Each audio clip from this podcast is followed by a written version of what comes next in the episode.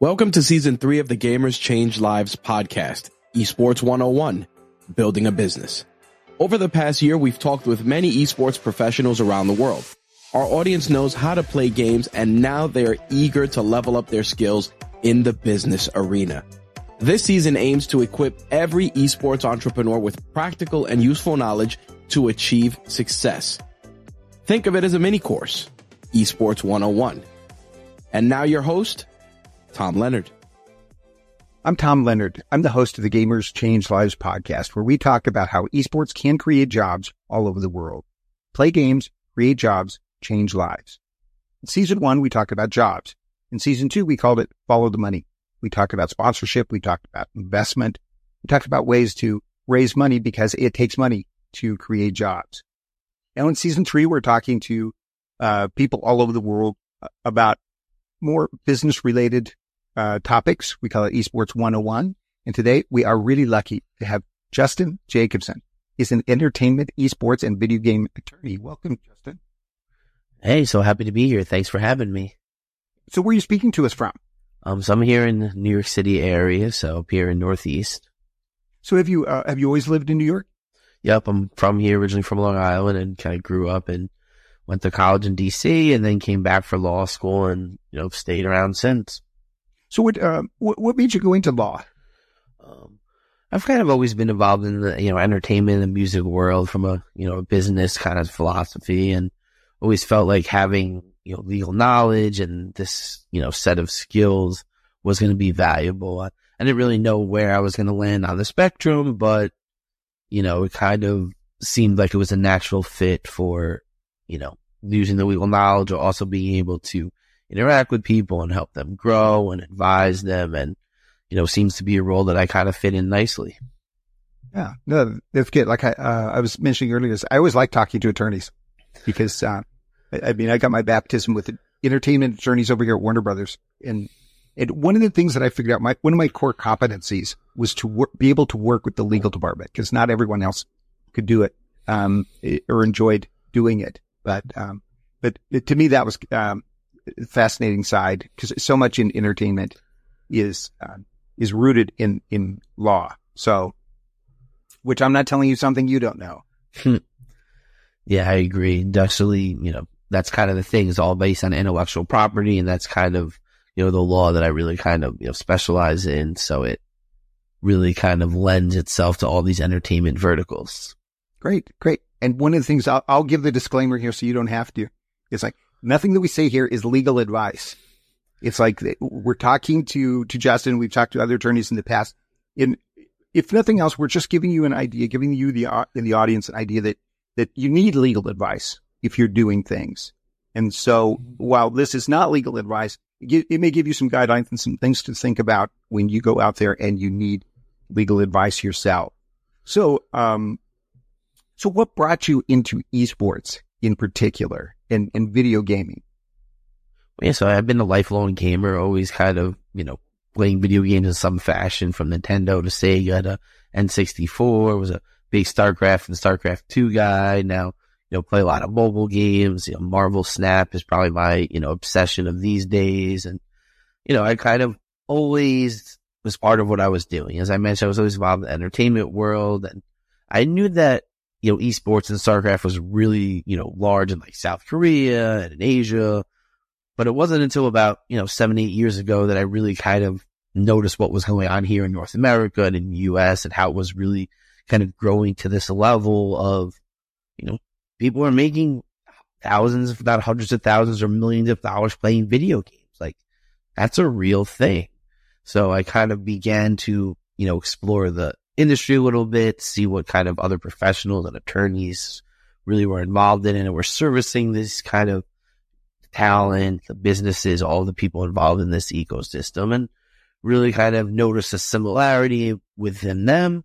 What was a little different than kind of my background and my path. So I kind of just jumped into it and just started to, you know, network and connect with people and start working with different agents on behalf of their talent and slowly started to, you know, kind of build my, you know, network and started working with players directly and teams and coaches and just kind of been doing that ever since.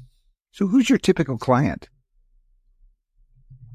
I would say I definitely lean a lot more on the talent side. So whether it's, you know, musician, an athlete, a gamer, a streamer, coach, caster, you know, but I also help, you know, managers and agents and companies and teams and people that are kind of working on behalf of talent from the other side. So definitely am able to kind of work and see from both sides because I think that's always important when you're trying to do anything, especially when trying to negotiate, which again is, you know, a lot of the core competencies I do with you know, contract negotiation is to be a good negotiator, you kind of have to see other people's points of view and understand what's important to them and what they want to get out of the deal. You know, there's always something that's a little bit more important to someone than maybe it is to you. And sometimes when you identify that, that can be beneficial. So I think understanding the way both sides of the coin work gives you insight when you're working with, you know, a talent or saying, okay, well, as a team, these are the certain things you need to be able to deliver. So if they're going to give you more money, then you need to give them other things that are valuable in addition to ask for more money. Cause you want more money, obviously. But if you're like, oh, well, I'll do an extra post or a couple extra hours or this or that, that justifies your ask. Because at the end of the day, I understand that the team wants you to do more promotional stuff. They want you to help them grow. That's part of the rub. They need you to grow. So I think understanding both sides lets you be a more efficient negotiator. When you're talking about, let's say, esports streamers, esports talent out there, and then you're talking about musicians. Yeah, I, have been uh, on a kind of a side project, um, been involved with some musicians here in the LA area, and I've just been so amazed what, how what a friendly and uh, um, um, open um, industry that is here in LA. Could you describe a little bit about the differences that you have seen between, let's say, esports talent and maybe musicians or other entertainment talent that you've worked with? Maybe yeah, similarities and some differences. Yeah, I mean, I think the biggest similarity and why it was really a nice transition for me to expand into it. And now I kind of work on the intersection of you know, entertainment, sports, and music and the gaming stuff, where there's just a lot of similarities in the legal principles, the trademark protections, the copyrights, the licenses, the way royalties and, you know, name, image and likeness and just the way a lot of the business mechanics are structured. So, you know, if you're a, a you know, a big YouTuber, you're licensing music, you're getting product placements, you're working with brands, you're doing deliverables, like same things if you're a musician who's getting sponsored for a concert or, you know, there's just a lot of similarities in what you're doing. I think the biggest difference though is kind of the understanding of the need for attorneys, manager, agents, you know, these professionals beyond yourself because in the sports world, the music world, it's kind of part of the folklore of you get an agent, you get a manager, this, you know, like there's these, you know, there's a lot more TV, pop culture that kind of references that angle. So it's like, you know, if you're going to be join the NFL, you need to get an agent and you don't know, you might not know what that means, but you know that early enough on when you're seven, eight, whatever years old, that it's kind of part of the conversation where obviously you know, a lot of these esports and gamers, it's, it's just a shorter span where it's like, you know, this thing just got hyper professionalized pretty recently. So it's just really a lack of understanding and the value of where any of these other established professionals can do it. But the reason it exists in all these other talent entertainment worlds is because there's a need for it and there is a value and it's, you know, that I think is the biggest difference is not really understanding the need or the value that a professional can bring to your, you know, business operation. Cause, you know, you don't think about streaming as a business operation, but you know, you're making six, seven figures. Like that's a pretty successful business. Yes, it is. Yes. So how do you, how do you work with parents with, with talent? Because, because like you're, you're describing, some, some of the clients are going to be underage, under legal age. And so how do you work with parents? Yeah, I mean, I, you know, I definitely have some players that are, you know, 16, 17 years, years old or younger, and you have to have them involved in all the conversations. A lot of the conversation is really kind of more directed at them so that they really understand what the contract means and what it all actually, you know, because obviously they have to sign off on it. They're the legal guardian. So everything kind of goes through them. So you want them to be the most comfortable with the agreement yeah, the, you know, the player, the talent, they need to understand what's going on. And, you know, they're important to be involved in the conversation, but most 16 year olds just want to get paid to play the video game. Like, like they're not worried as much about the right of first refusal and what that date starts at and, you know, what, it's so, but so really the, you know, the parents are really worried a little bit more about that and being able to speak to them while also being able to involve, you know, their child, you know, makes a lot of sense, you know, but ultimately, mm-hmm. so do, do you find that parents are pretty up to speed on what esports is or are, is, is there quite a learning curve? I mean, I think it's, you know, hit or miss really. I think there are some parents that are really like, you know, they're getting it. They're really supportive of it. And then other ones are like, they just don't, they're like, what do you mean? Like this team is going to pay him thousands of dollars to play this video game that he's been playing at our house, like in the basement for the last three years. Like, but it's like, yeah, like this is the thing. Like this is money. This is a real company. Like they're getting, some of these players are getting, you know, they're paying for their rent, 401k, like health insurance. Like they're like employees, especially in, you know, Germany and California based entities. They're employees that are W-2'd and, you know, this is real. So you definitely have a mix of parents that are kind of a little bit more understanding and ones that are just don't get it. But then when you start seeing the numbers, it's like, can't really argue with it. Yes. Yes. Yeah. Because so many, so many of the people we've talked to around the world, it's like, you know, part of the conversation was getting parents to understand that, hey, this, this could be, um, a real business. And, um, and yeah, just like you say, when the money starts coming in, it's like, oh, okay. Now I understand it more than before. Mm-hmm. So, um, I want to talk a little bit about maybe some definitions here of the different kinds of law, because one of the things uh, you're practicing in a few different areas. And one of the things I thought would be interesting maybe for the audience to understand a little bit more about what the distinctions are. So when you talk about entertainment law, what is entertainment law? Well, yeah. So, you know, to me, the entertainment business, you're talking about music and movies and TV and, you know, literature and, you know, books and Broadway, like, you know, the more traditional entertainment properties. And, you know, then the esports and video gaming, you know, esports is, you know, competitive video gaming. I think that's like the purest definition of what esports is.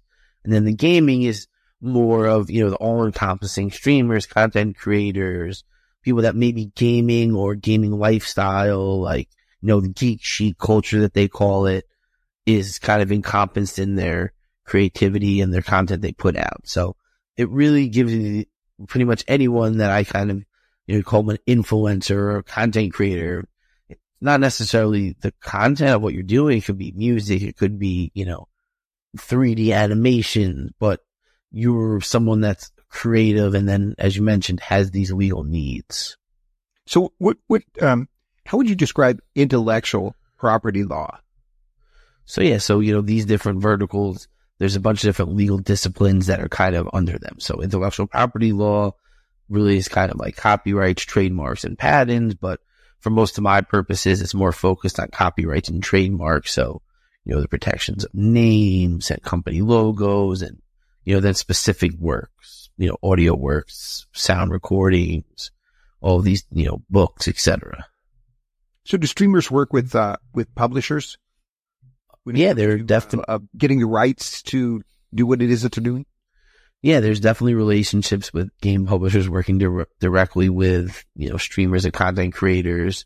Some of them are even integrated in the game as, you know, playable skins where they're actually earning income from that stuff. So, you know, there's definitely a lot of integrations, obviously depending on the level of the creator and, you know, what they're kind of doing, what games they play.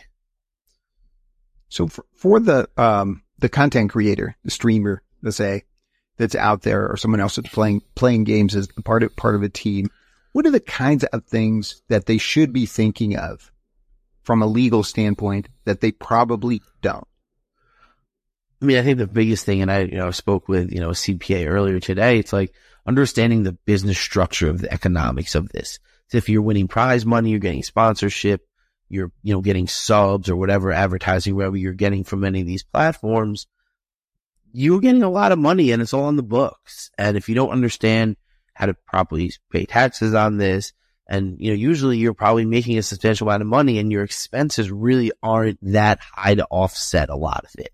So you're going to end up being taxed on a lot of it. And if you don't understand how to, you know, maximize your, you know, your value and get, you know, the most for it, you're going to be paying way more than you probably should. And I think understanding where, you know, business entities like LLCs and corporations come into play, how you kind of structure your taxes and what kind of things are recoupable expenses. Like that to me is like a huge thing because it's literally costing you money by not doing it right. Like it's literally like I've had kids that are like, oh, I made this six figures playing Fortnite and like half the check evaporated. And it's like, yep. If like, you know, if you would have done some things properly, you might have saved or recouped a bunch of money that you spent on the hotel for the event and the food for the event. And if you bought a new microphone or a new head, like, you know, you could have bought all new everything for it. So, so do you do, do you do taxes as well? I don't necessarily, you know, do prepare the tax returns. It's definitely more, you know, connecting them, you know, with people that do that, but helping on more of the structuring of the business. So forming the entity, if they're, you know, going to receive investment or any of that stuff, helping them with you know, those kind of documentation.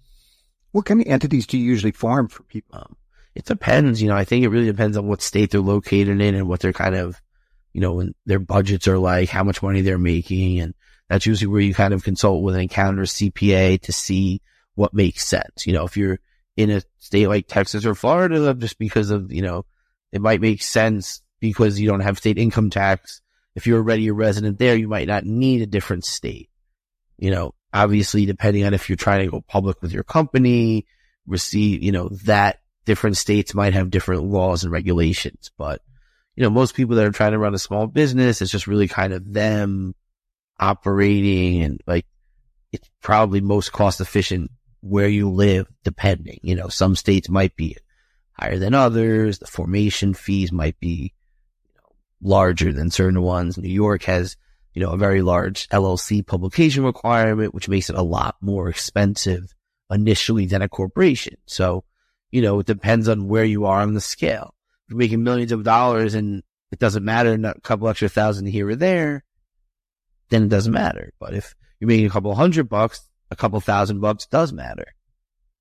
Yes, California is not not the cheapest place to. Yes, to- they have their their tax. Yeah, their their yearly like franchise fee that you have to pay. Yes. Yes. That's where my LLC is in, uh, based in Wyoming. Yes. So do you, um, do you work with, um, with clients around the world or primarily in the U.S.? Yes. Um, definitely around the world, around the country, do a lot of international trademarks and, you know, definitely see the global stuff as I do. I said I do a lot of visas. So we have, you know, foreign clients that we help, you know, whether it's players or you know, do a lot of musicians and DJs that are coming over to the U.S. to perform. And, yeah, yeah. Um, so I, w- I want to I want to talk about immigration law in detail yes. in just a second. So yeah, we'll, we will we will definitely go. Yeah, so definitely work all over the world and you know North America and you know I am of counsel that speak other languages, so I'm able to help you know Spanish speaking clients, Japanese speaking clients, and really because as you know, esports is such a global industry you need to be able to service multiple markets to really be efficient.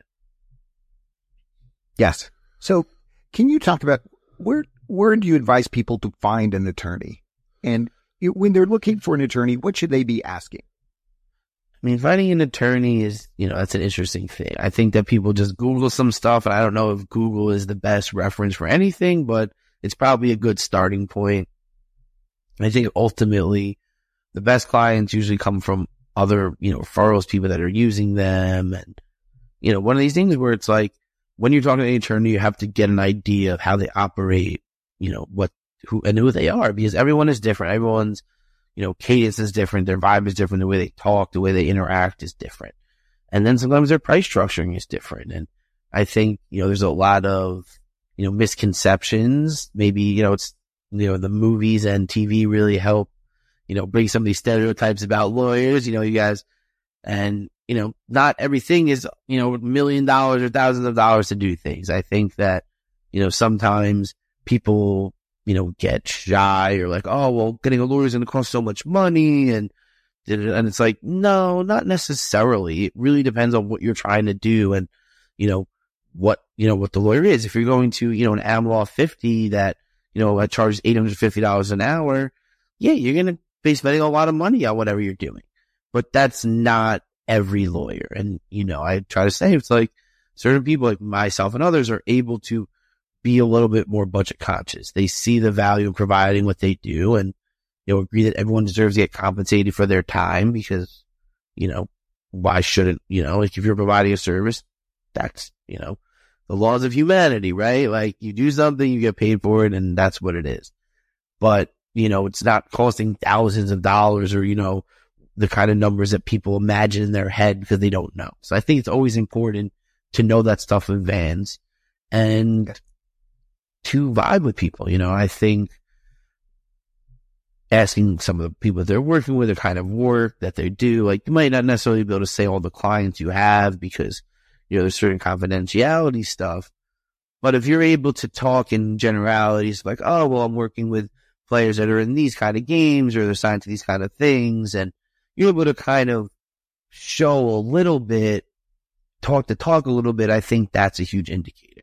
But if someone really can't talk about concrete stuff that they're doing and, you know, have other people kind of vouching for them becomes, you know, a much more uphill battle. So I think the biggest thing when you're, you know, talking to any attorney, vetting them is to kind of, you know, speak to them, understand how they price things, how they operate and kind of the kind of people they're working with because, and obviously if you know other people that have worked with them, I think that's always a great kind of, oh, well, you know, I know you've been working with him. What do you think about him? And you know, people will be honest. Like, you know, as you started this, you like, you like talking to lawyers. That's not usually the response that a lot of people have. It's like, oh, the lawyer's on the phone. But that's not what Justin calls usually. You know, it's like, oh, Justin's calling. What's going on? Is usually how it's answered. So the, you, you mentioned uh, one of the misconceptions may be that it costs a lot of money to have an attorney. Are there other misconceptions that people have? I mean, I think a lot of it has to go with, you know, the cost and then the benefit of what can you actually do? It's like, oh, well, you're giving me this agreement of like, there's, they just, you know, like, oh, I got the, I negotiated the fee. Like, what else matters beyond what they're going to pay me? But yeah, the beyond the pay you is great. And if you already have that negotiated and you agreed on it, that's a great starting point. Because if you don't agree on that, you're never going to have a deal anyway. But there's so many other components that have an impact, might not have an impact now, but have a long term thing. Like I was doing a deal for a stream where it was like a one off stream paid kind of thing. And they had to not compete for six months in like any category. And it was just like, Hey guys, like I know it's a one off thing, but this literally makes no sense. Like for him to do a one time thing to be boxed out for six months, it, there's just no rhyme or reason for this. And they're like, Oh yeah, you're right. Took it right out. Like just kept it moving. Did that make him any more money? I don't know. But would it have stopped him from getting another deal next month or next two months?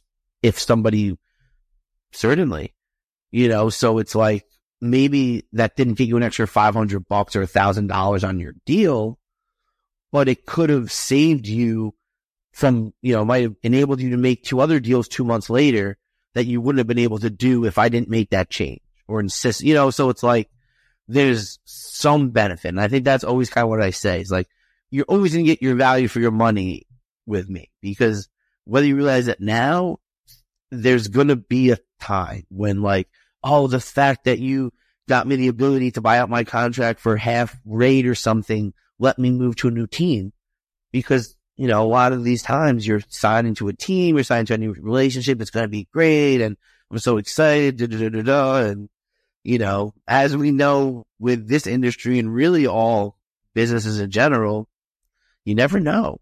Like you have this three superstar Rocket League players and we're so excited to play with each other. And, you know, the first two matches don't go that well. Then the third match, you're getting creams and you guys start yelling at each other and, you know, oh, I wouldn't want to be on the player with this team and just things start getting messy when two of the players like, oh, get rid of the third one or we're to leave.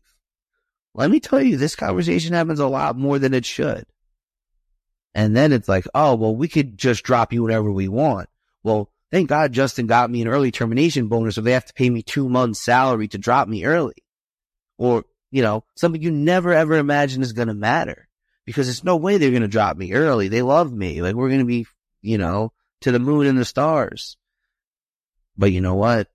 That's not always the case. And again, that didn't get you more money, but in theory, you would have gotten no buyout if you didn't try to get that in there or try to, you know, push it up from one month to two months or something.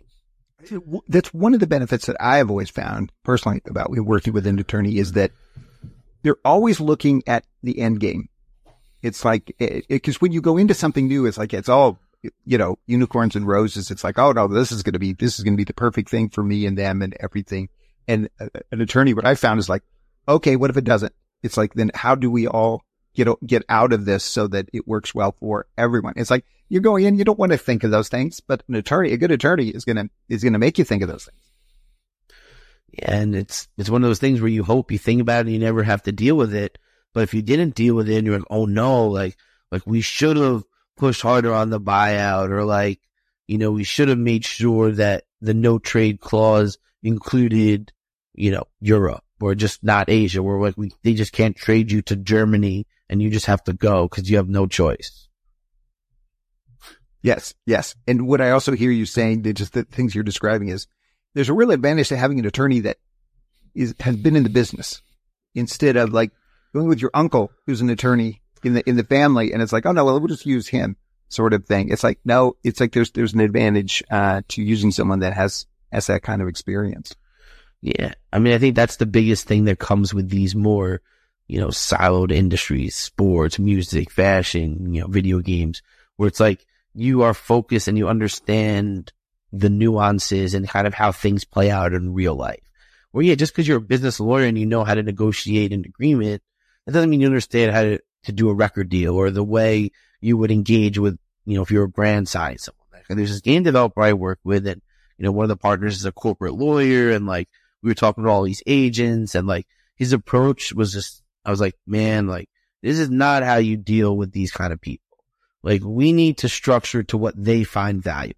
And what they find valuable is being able to have more power over the IP, to be able to use your game how they want. And that's the thing that we should be selling to them. The ability to be more involved from that perspective.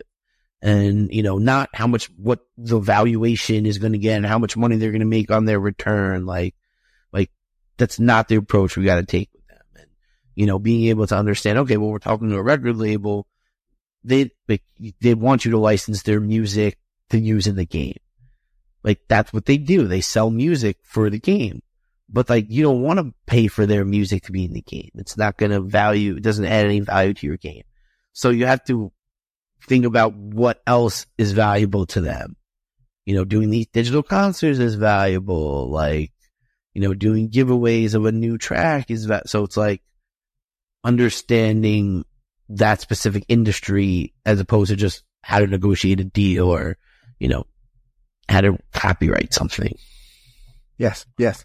We're going to talk here a little bit about immigration law because I've heard you talk recently about about it in more detail. And in our audiences around the world, and one of the things that we find uh, in talking with some people, it's like, well, you know, it, it's really tough to have um, um, world events in the U.S. because it's really tough to get short term, you know, visas for players to come here. Could you talk a little bit about, um, about people? I want, I want to kind of divide this up a little bit. Talk about people who are interested in coming here to work and then come, and then the people who would be coming here to play in an event. Could you talk about people who want to come here to work? What, what's the process look like? So yeah, so, you know, you kind of, in order to come to the U.S. or, you know, to be, to work in a country that you're not a citizen of, you generally need a visa or, you know, work authorization.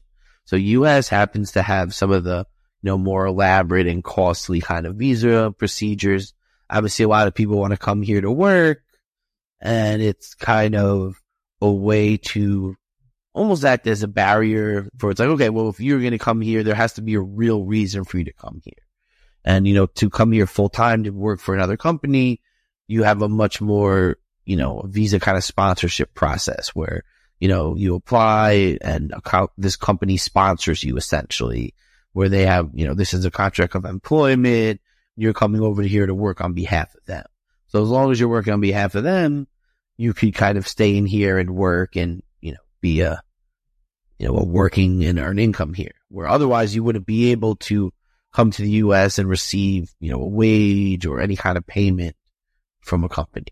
So what's, you know, unique and kind of fits into more of the entertainment and esports world is the individuals who be coming to compete for an event or a league or on behalf of a team aren't necessarily coming here to work permanently for a company.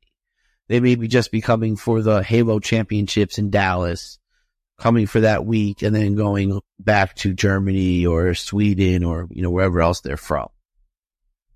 So in those cases, again, in order to compete for prize money, to receive a salary from your team, to do a paid sponsorship appearance, a media appearance where you're getting paid a fee to perform work, you need, you know, a work authorization or a visa. So for these instances, these are more temporary ones because you're not kind of looking to work here indefinitely. So they have what are called O1 and P1 visas. O1 are, you know, a lot more rare. They're for more extraordinary talent, people who, you know, have won Grammys or Oscars, like people that everyone knows who Jay-Z is. Jay-Z winning, you know, being nominated for Grammys and having, you know, multi-platinum tracks. He qualifies for an O1 visa. You know, Bono, you know, the lead singer of U2, he qualifies for an O1 visa because he's, you know, number one on how many billboard charts. Whereas there aren't really that many people like that in esports. Maybe you would say a, a Faker or a you know, but other than a few select people, most people don't have that extraordinary recognition where just the basis on their achievements alone they qualify. So alternatively, there exists this P1 visa that's more for internationally recognized athletes, which is where a lot of the more traditional gamers have kind of come under. And because it's meant for more traditional athletes, the structuring of the criteria that you have to satisfy in order to achieve the visa and to receive it, it doesn't really fit and align properly. You have to really stretch the kind of evidence that you have in order to try to make it fit. And then there's just certain situations, which is, you know, kind of the panel that you talked about where you just don't have certain components in it because that particular game doesn't really operate that way. You know, if you think about Evo that just happened recently, there were thousands of competitors. However, many of those people aren't signed to an organization or have a sponsor and someone that's paying them to come here. They're just going to compete and hopefully win. So they really wouldn't be eligible for one of these visas because they'd be missing one of these criteria, which is like a sponsoring entity. Where if you think of, you know, a major league baseball player, an NBA player coming over from another country, they're signing to the Dallas Mavericks or the, you know, Chicago Bulls, the Yankees. So there's a sponsoring team. That's why they're coming over to compete here.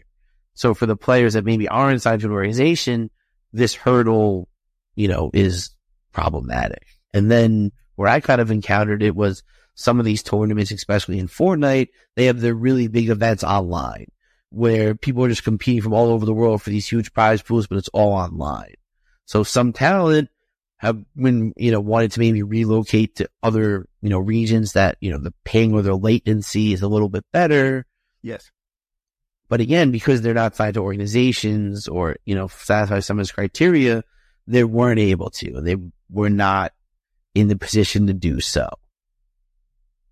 So there are hurdles in it. And I think that is why it takes individuals that really understand the space to try to help navigate through them and anticipate what the problems are. So you can try to get ahead of them and be like, okay, well, we're definitely going to need this letter of recommendation and it takes a little bit of time to get. So you should start getting it now.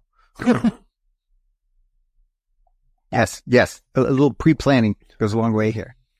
You know, when you're talking about this, one of the things that just came to mind was, so if someone does come to Evo and you, and obviously they have some sort of visa or they wouldn't be in the U.S. to begin with. And so if they have a travel visa or you know, whatever the, the category of visa is that is not a, an O or a P that you've been talking about, are they able to win money on that kind of visa? Because because the distinction I hear you making is whether they're earning money or not. Not really. Like I don't think Sony, you know, which you know, which is what owns Evo now, will be able to pay them. Like if the winner happened to have been, you know, a non-U.S. citizen that didn't get the proper authorization to come here, they're not getting that money. Like they're going to be in violation of status because you literally kind of, you know, falsed your immigration status. You said you were coming here for a tourist thing. You didn't say you were coming here to compete in a tournament and this is what your profession is and you're going to win prize. But like you know, it's, it's not the move to do. It's not a situation that you probably want to have, but it could have repercussions on your potential ability to come back, you know, to the U.S. another time. And again, Sony is not paying you. like, like you, you, we're not allowed to pay you. Then they would be in violation by paying someone who was not allowed to, you know, receive it in the first place. So it's definitely not advisable. And then the big problem is, I think the big hurdle is it's a costly process. You know, to hire an attorney, the filing fees alone, and if you need it in a time sensitive fashion, the expedited fee kind of doubles it. But the alternative is, as you mentioned, not competing at all or being in the position where you're really not supposed to be here. And even if you compete and do well, you're not going to be able to get your winnings. So what's the point of compete, uh, competing is fun. We get it, but the repercussions of, you know, potentially having immigration be like, okay, well, you came in here unauthorized. We have evidence that you came in second place and won $20,000. Like you didn't have authorization to do that. Like you're not coming back in or like you have to get a waiver, which is like more expensive, you know, like another piece of paper, which is another like, so it's like you're now essentially doubling or tripling your costs. So it's, it's definitely something that you hope people would avoid and understand that. And if you look at the rules for these, you know, without even looking at the tournament rules, I know for sure that it says you have to have proper authorization and we're not going to pay you if you don't. And you can't, it's like, without even looking at it, I know it says it. So, you know, the rules that you, they have really good attorneys. Exactly. So the rules that you sign up pretty much say, well, we're not going to pay you out if you didn't have the authority to get the money. So where, um, where do people from overseas, where do they get information on all of this? Are there any resources out there that you point people to to kind of get a, a, a running start? I think, you know, hashtag ad. I would say my book, you know, the, the Essential Guide to the Business and Law of Esports and Professional Video Gaming is definitely a really great start. I, it's one of the few and it was probably the first esports business law book that was released. And I have a section that looks at immigration and, you know, employment and kind of different criteria and kind of the stuff that you would need to kind of fulfill some of these elements. So, you know, again, it's such a new area. It's such a, you know, constantly evolving one that there really aren't that many resources on about it. And, you know, those who are really doing it, like, you know, there's certain trade secrets that you want to keep going. So, um, I think that, you know, as we mentioned, um, last week I was involved in, you know, the Esports Trade Association had launched a, you know, a visa consultation letter service where they're able to provide, you know, a paid letter that satisfies one of their criteria for these applications.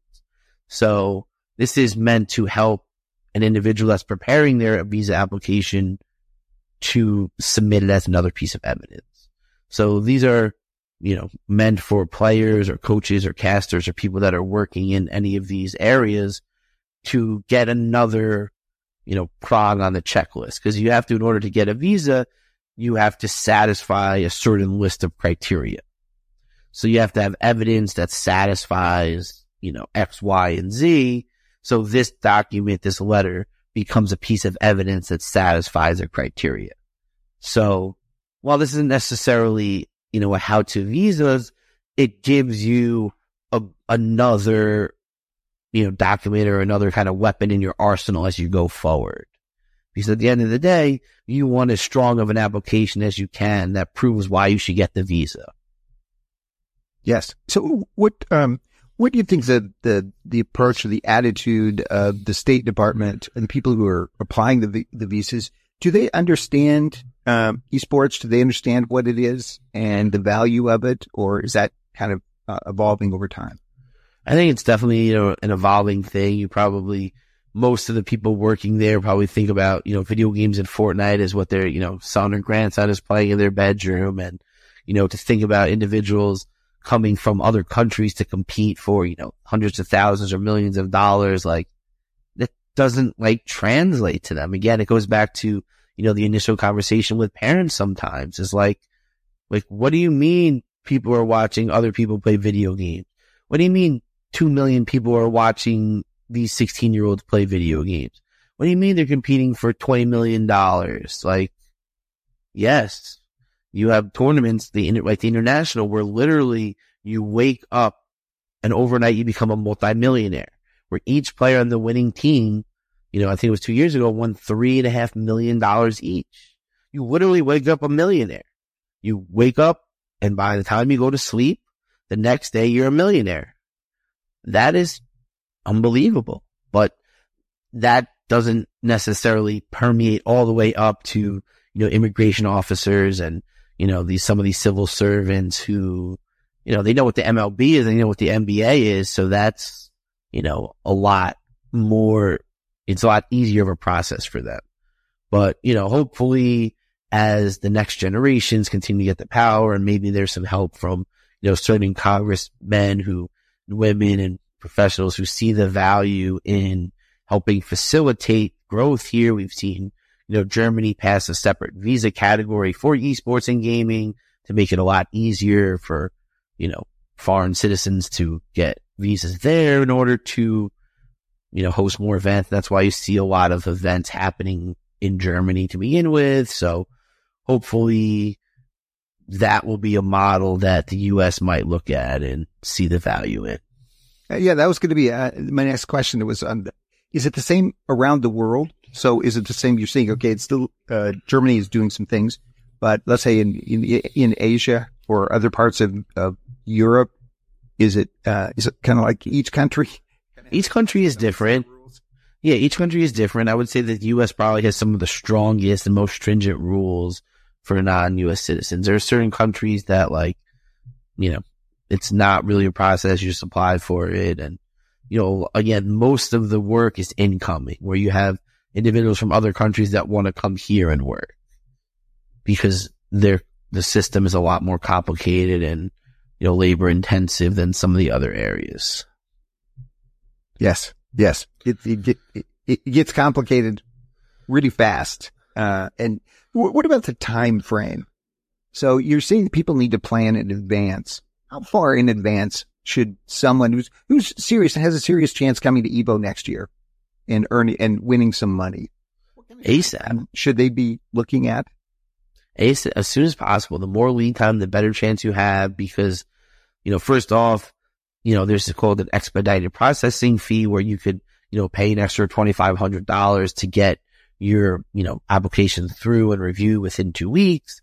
But again, it, you know, it's an extra $2,500 and it doesn't necessarily mean it's going to approve. It just means they're going to get back to you and they might issue, you know, a request for evidence where they need additional evidence or they don't understand something. And, you know, th- these things kind of happen. So as much time as you have, the better. The more time you give, the better opportunity you have and probably the less costly it's going to be because everything is going to have to be rushed and expedited and you might have to change flights. And because not only getting the visa, once you actually get the visa approved, you have to go to the local consulate and have an appointment with in certain countries to actually get the visa to kind of finalize what's going on. So as a result of COVID and shutdowns, there's a pretty significant backlog at different countries. So, you know, we've had countries where, you know, they have to fly from Spain to Portugal because the Lisbon office is, you know, less booked than a certain other state or, you know, a certain other city or country. So not only do you have the front end process of dealing with the U.S. immigration, but once that process ends, there's kind of another element that comes to it that you need to, you know, finalize and bring into the fray. So this is why the more time you have, the better chance you have of making that date and not having to stress or to worry about, you know, oh, I have to change my flight because I didn't get it yet. Or like, so that's why I think as soon as you know when the date is, the better is to get it. Obviously that's not always possible, but just know if you're going on two, three months advance, you're definitely going to have to go the premium route. You're going to be cutting it close on, you know, both ends of everything. And, you know, if you get something and if you get an immigration officer that really doesn't get it and really needs a lot of evidence. And maybe when you get the evidence, they want more evidence and it's, you know, you're eventually going to probably get it if you hit the, you know, if you're of the level that you need, but the back and forth where even at premium processing, they have two weeks to get back to you. So two weeks to answer, then they issue an RFE, then you reply, then they have two weeks to review your decision. And it's just, you know, and they're certainly going to usually take the full two weeks. So it's, you know, you're adding a month or two if you encounter one of these hurdles. And as we mentioned, because it's such a new area, chances are you're going to encounter something. Yes. And this, this is one of the reasons I want to have this conversation because, because of our global audience. Because for us here, it's like, you know, I'm going to Italy. It's like, I can, I can go to Italy very easily, at least for 90 days, you know, with, with, with nothing, with, uh, no visa requirements. And it's something that, you know, so much of the time here in the U.S., we just don't think of visa requirements as being onerous or uh, impossible to, to acquire. And in so many parts of the country that, uh, or the world, that, that's just not the case. So that's why it's, it's really good. I, I want to ask you a little bit more about your book because I think that that's something that needs a lot of, a lot of publicity out there because it's, it's something that it, it's the kind of resource that people need, um, um, more information on. So why did you write the book? I kind of felt like it was really needed. I felt there was definitely a big information void that there was, you know, the literature out there was just nothing came in from a legal or business perspective. It was much more the history of esports and, you know, more personal accounts of, you know, how I built the team or, you know, it didn't really give what, you know, this is a book that I would have liked to have when I was trying to start where like, I know. That's a great answer. Right? right? It was like, there's a book like this in the music business, you know, music world called All You Need to Know in the Music Business by Donald Passman. And it's like, if you're trying to learn about the music business, you buy this book, you read it cover to cover, and you're going to be very knowledgeable.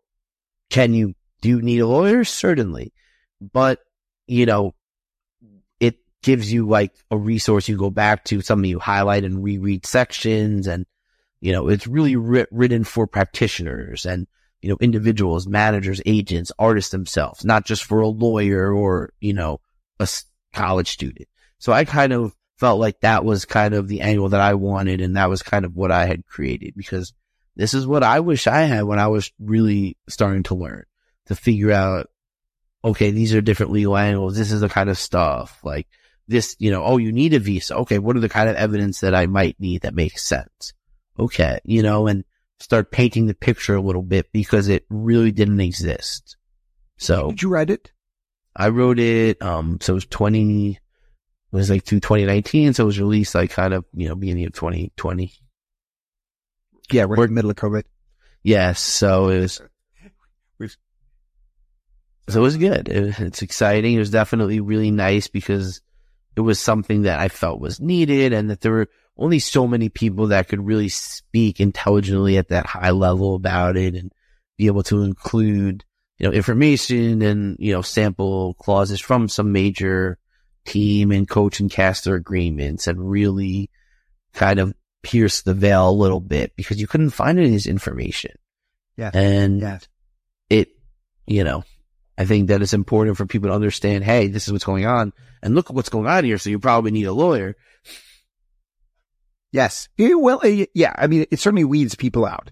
I mean, there are people who, um, who are more casual and not, not really serious about making esports gaming a career or, you know, a source of, of income versus, uh, versus people who do. Last thing I wanted to ask you about, because I noticed that you, you pop up in a lot of different places which, which I always keep track of. It's like, okay. And I wanted to ask you, what's your networking strategy? What, how do you, how do you network? How would you recommend other people to network in a, and, and get good results? I mean, same with like, you know, shoot your shots. I feel like some of the best opportunities, networking things have just been me reaching out to people. Like, you know, was maybe a week or two I, found some, you know, an agent for a talent that I was trying to, you know, work on a project with and just said, Hey, I'm Justin. This is what I do. Like, I'd love to speak to you. And what's the worst? They don't answer.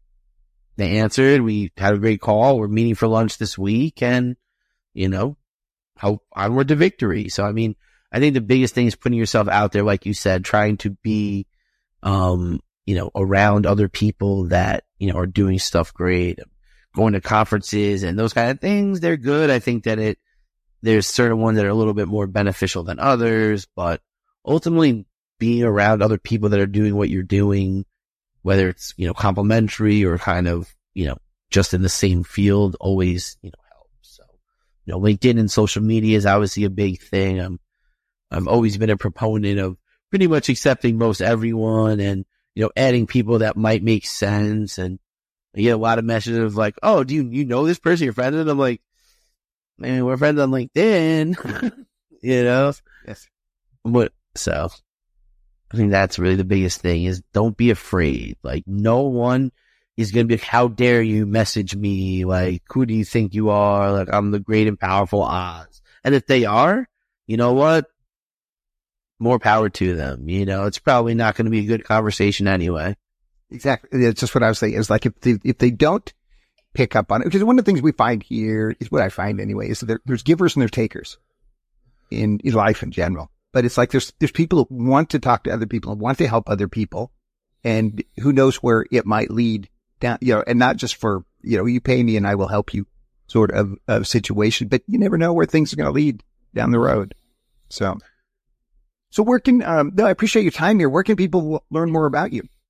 Yeah. So, you know, thank you so much for having me. This is amazing. So definitely check out my website, jmjesq.com and has all my social media, links to my book and all the interviews and podcasts and everything I'm doing or find me on Twitter, Justin J E S Q. I'm always on there sharing what I'm working on and what some of the people I'm working on are. So my DMs are open. Please feel free to, you know, reach out. Same with LinkedIn. I'm always happy to speak to anyone and, you know, see if I could be of assistance.